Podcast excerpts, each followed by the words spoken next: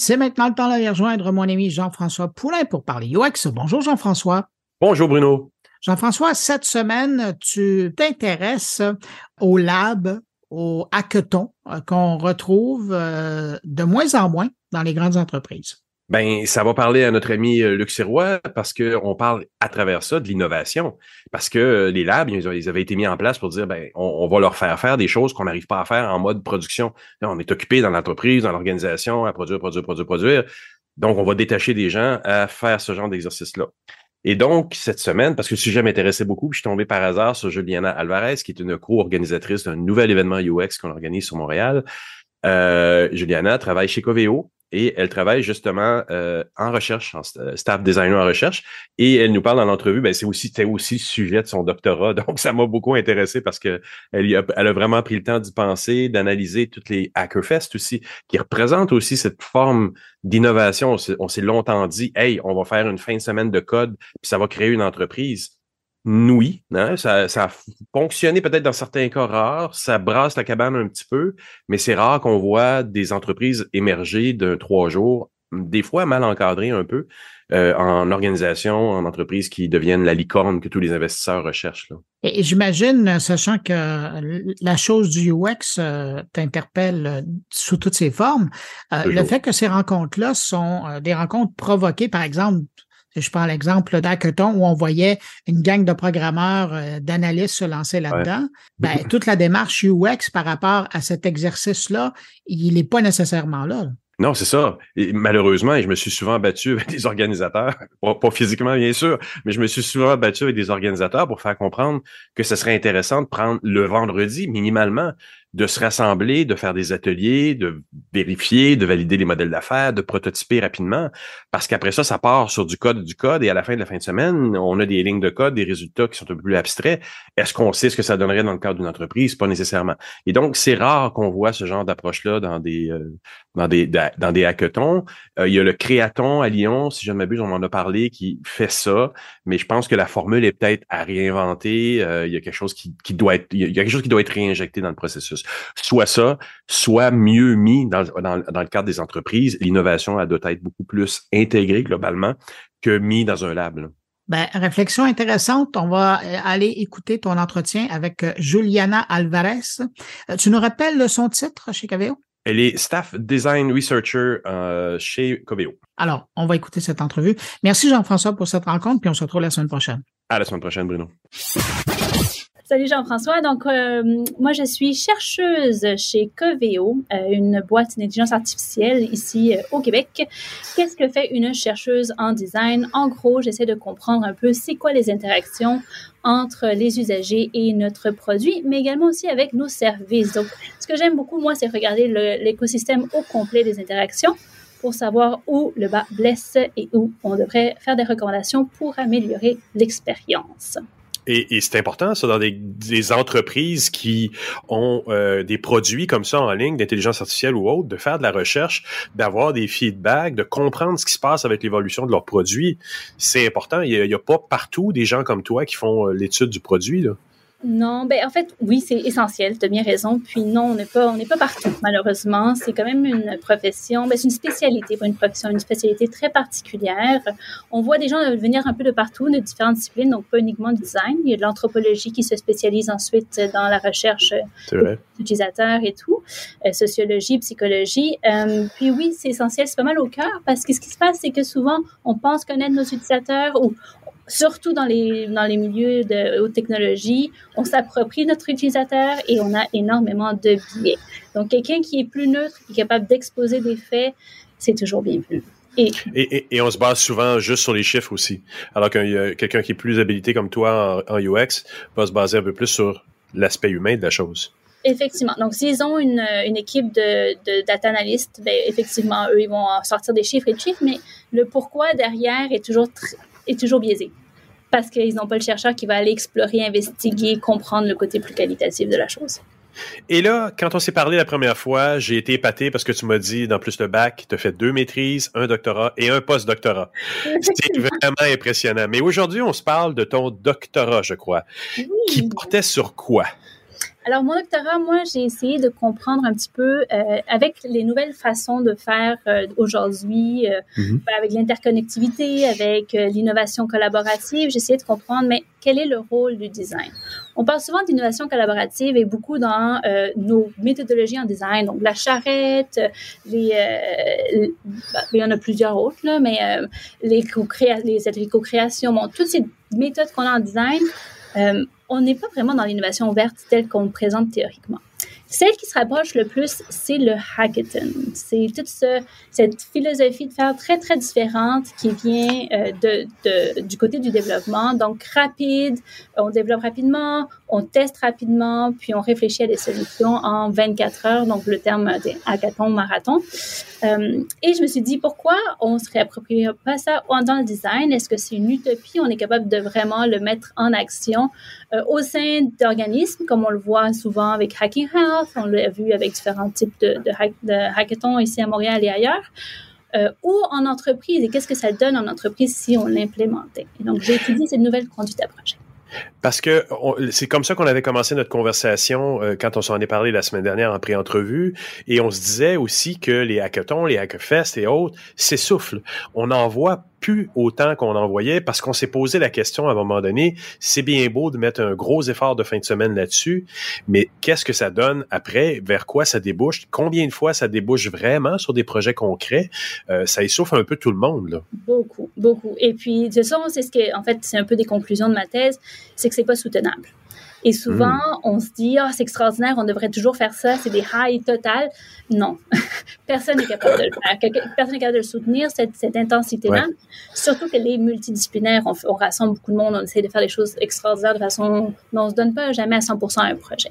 Donc, Mais rarement multidisciplinaire aussi. On voit rarement justement des gens qui viennent remettre en question l'aspect interface utilisateur. C'est souvent des hackerfest ou des, des, des c'est des trips de programmeurs. Souvent, c'est des gens plus techniques qui participent à ça. Euh, tu as bien raison, mais il y en a de tout. Euh, oui, moi, j'ai étudié beaucoup le, Hacking Health qui faisait venir le côté euh, clinicien, le côté technologie et un peu de design. Mais effectivement, la majorité sont beaucoup dans le côté développeur et il manque un petit peu, effectivement, de différentes perspectives. Donc, c'est plus une espèce de orgie intellectuelle technologique. à savoir oui. bien dit. La technologie. par contre, il y a de tout, il y a de tout, non? et c'était un peu la beauté de ce que j'étudiais, à savoir bon, le design est où? Si on revient à ta question, qu'est-ce qu'on fait euh, en industrie puis dans les milieux? Donc, tu as raison, on avait réussi à, monter des laboratoires avec cette intention de dire, hey, on, a cette manifestation des, nouveaux employés qui veulent innover, tester, euh, rapidement proposer des solutions euh, et, avoir ce côté qui est très, très en lien avec le, design et la manière dont nous, on procède aussi en design. Donc, c'est mettre en application ça. Pourquoi ça n'a pas fonctionné? Ben, c'est une bonne question. En fait, ce qui se passe, c'est que sans sponsor ou sans personne qui vient t'appuyer, les gens, ben, ils se démotivent à la longue. On a beau le faire de façon, surtout que les hackathons, c'est des façons volontaires, bénévoles, d'aller participer à une activité qui peut être emballante. Euh, mais en même temps, si on a personne qui appuie cette idée, les gens, ils veulent pas continuer. Il faut qu'ils vivent de ça à la fin. Ouais. Donc ça, c'est une des raisons pour lesquelles les hackathons, si on n'avait pas une structure très bien montée avec des juges, avec des, sponsors, avec l'industrie qui était impliquée dès le début dans, euh, cet euh, événement, très peu de projets ont, ont continué. Et l'aspect laboratoire qui a essayé de reprendre cette idée-là, je pense qu'ils sont pas, ils ont, sont passés à côté de quelque chose parce que beaucoup des laboratoires, on, se sont dit bon ben parfait, on va, on va monter une, équipe multidisciplinaire, euh, beaucoup avec des designers, mais c'est des designers uniques aussi en silo. On les a pas intégrés à l'extérieur dans les autres départements. C'est dommage, ouais donc, ils ont manqué, le point du multidisciplinaire, ils ont manqué le point aussi de bien impliquer euh, les, les gestionnaires de projet, pardon, pour justement monter une, un rythme qui est beaucoup plus itératif et comme je dis, c'était pas soutenable 24 heures, 48 heures d'un hackathon. Donc, ils n'ont jamais réussi à traduire ça à long terme. Et ce qui est, j'ai pas de réponse pour toi parce que même ma thèse, elle finissait en disant qu'est-ce qu'on peut On aime l'essence, ça fonctionne. Le rôle designer est au cœur de, de cette euh, dynamique-là si on veut continuer à la faire. Mais comment l'implémenter en entreprise ça reste encore un mystère. Par contre, euh, il y a des pistes de solutions sur lesquelles on pourrait continuer à, investiguer. Mais comment on fait alors dans le futur pour l'intégrer intelligemment? Est-ce que c'est reprendre les méthodologies qui étaient dedans, mais de façon plus horizontale dans l'entreprise? Ben, c'est des. En fait, j'ai été dans deux entreprises où il y avait une tentative et, je peux expliquer un peu qu'est-ce qu'ils font, puis je pense que c'est quand même une des voies intéressantes. Donc, la première, euh, chez Intact, on a le Rapid Prototyping, euh, l'équipe, qui, eux, disaient, bon, ben parfait, à chaque mois, à chaque deux mois, on, on construit une équipe de plein d'employés différents qui font de la maintenance ou qui travaillent sur des projets qui sont parfois un peu longs, alors on ne sait plus, la motivation n'est pas là. On les remotive en présentant un projet qui va être à court terme, rapide, itératif. On veut juste tester quelque chose, une nouvelle idée, une nouvelle solution avant de même s'embarquer à la développer. Ça, c'est une technique qui est un peu à la hackathon. Donc, revivre un peu une motivation, puis réanimer un peu le feu des gens qui, finalement, veulent tester quelque chose qu'ils n'avaient pas eu l'opportunité de tester dans leur projet. Chez Coveo, ce qu'on fait, nous, c'est des innovatons, des innovates, en fait, qui sont finalement des, des hackathons. On permet à chaque six mois à tous les entreprises, tous les, employés de prendre trois ah jours juste pour faire ça. Juste pour dire, parfait, construisez vos équipes, construisez des idées que vous n'arrêtez pas, de nous, vous pas nous en parler. Maintenant, faites-le. Réalisez-le. Prouvez-nous que c'est une, idée qu'on devrait continuer à investiguer, continuer à faire. Ah, c'est intéressant ça. C'est quelque chose qu'on fait. De, quand je suis arrivée euh, il y a deux ans, c'était développeur avec développeur avec développeur. Et l'équipe, un peu l'équipe de design s'est intégrée de plus en plus. Moi, j'ai beaucoup poussé pour que l'équipe euh, s'intègre dans les, dans, dans les équipes, qui ne fassent pas même pas leur propre projet, mais vraiment qui participent au projet. On a d'autres départements qui commencent à, à cogner à notre porte et disent, nous aussi, on veut participer. On ne sait pas encore comment bien les intégrer parce que c'est culturellement, c'était difficile, c'est pas la, ils sont pas habitués, mais on commence à les intégrer également pour qu'ils aient une voix également dans cette dans cette côté innovateur. Et le but, c'est justement qu'on sorte un peu de la maintenance puis qu'on ait innové, testé des choses. C'est quelque chose d'intéressant. Ben c'est un spin-off, c'est un peu un intrapreneur, non? C'est ceux qui vont développer des choses à l'interne. Donc, c'est les deux, les deux ouverture qu'on peut voir sans seulement construire le lab et, et à ce que les agences attendent. Donc, c'est comme aussi des attentes qui sont très, très grandes. Donc, c'est une façon de dire on va quand même continuer à innover, continuer à tester, puis continuer à garder cette volonté de gens d'innover, de tester, puis de, de, se réapproprier leur emploi, puis de se réapproprier la motivation d'emploi. On est plus, ben on est loin de, la hiérarchisation, euh, on est fidèle à une entreprise, on continue à faire exactement la même chose tout le reste de notre vie. Donc il faut, si on veut garder nos, nos talents, ben, c'est une façon qui est importante de mettre de l'avant dans les entreprises. Et, le faites-vous avec une méthodologie en particulier? Tu disais au début, c'était des programmeurs avec des programmeurs. Ça a évolué, les designers et d'autres départements s'ingèrent c'est insinue maintenant dans le processus positivement.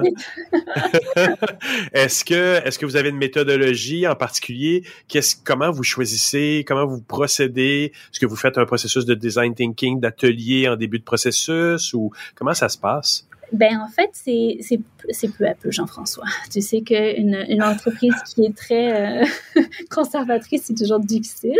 Et pourtant. Euh, mon, mon, idéal, ce serait effectivement de dire, bon, ben, il faut qu'on se base un peu sur ce qu'on sait, ce qu'on sait pas, la recherche, mhm. les, les, les, déjà des ben sont déjà partis. Pour l'instant, c'est vraiment un peu plus ad hoc. Donc, tout le monde a des idées. Puis tout le monde va essayer. C'est vraiment à la manière d'un hackathon. On a deux animateurs. Donc moi, j'anime un peu le, bureau de Montréal. J'ai un co-animateur à Québec pour, pour motiver les gens. Mais en gros, chacun va construire ses équipes selon les gens qui savent qu'ils peuvent être intéressés. Puis ils cassent un peu les silos d'équipes euh, dans lesquels ils travaillent. Ils vont aller chercher un petit peu quelqu'un qui est très bon en machine learning, quelqu'un qui est très bon euh, en telle chose euh, pour, compléter leur, leur talent. Puis, puis ils mélangent les expertises un peu quand même. Là. Donc, euh, c'est un peu comme ça, mais encore, ça reste très dans la R&D, dans, dans, le département de recherche et développement. Euh, peu à peu, on essaie de voir, bon, ben, vous qui travaillez là-dessus, vous savez qu'il y a tel, euh, je sais pas moi, quelqu'un en marketing ou telle personne en vente ou telle personne en customer success qui pourrait vraiment être complémentaire pour faire la voix du client ou bon. Donc, on, invite peu à peu. C'est un processus euh, qui va. Ça reste à mettre en place, mais ils ont la, meilleure personne à l'interne pour y arriver. Compte sur moi. D'ailleurs, je voulais te poser la question. On organise un événement bientôt chez vous, chez Coveo, le 16 février. Euh, peux-tu m'en parler un petit peu? Absolument. Donc, la thématique, ça va être justement euh, l'intelligence artificielle pour le UX. Qu'est-ce que ça représente? On a trois grands panélistes qui vont venir faire une table ronde le 16 février. puis on les a, on a co-organisé avec Coveo parce qu'on trouvait que c'était une très belle opportunité pour Coveo de se faire connaître, mais aussi également parce qu'on a une super équipe de UX à l'interne qui travaille justement à améliorer ouais. artificielle et les expériences autour de ça. Et on a plein de partenaires. C'est pas que Coveo, mais Coveo nous prête euh, très gentiment leurs locaux. Donc, on va avoir trois panélistes. Ça va être une discussion. Il va y avoir des petits sandwichs coupés en quatre, comme par la, tradition le veut, et de l'alcool pour qu'on puisse euh, jaser après un peu la, après la conférence. Puis vous avez des magnifiques bureaux que, je vais inviter tout le monde à venir visiter. L'inscription va commencer le 9 février à midi. Donc, euh, manquez pas votre chance. Il y a des nombres limités de places parce que Coveo, c'est beau, c'est grand, mais c'est pas si grand non plus. J'espère tous vous voir le 16. Super. Juliana, merci beaucoup pour ton temps. Un énorme plaisir.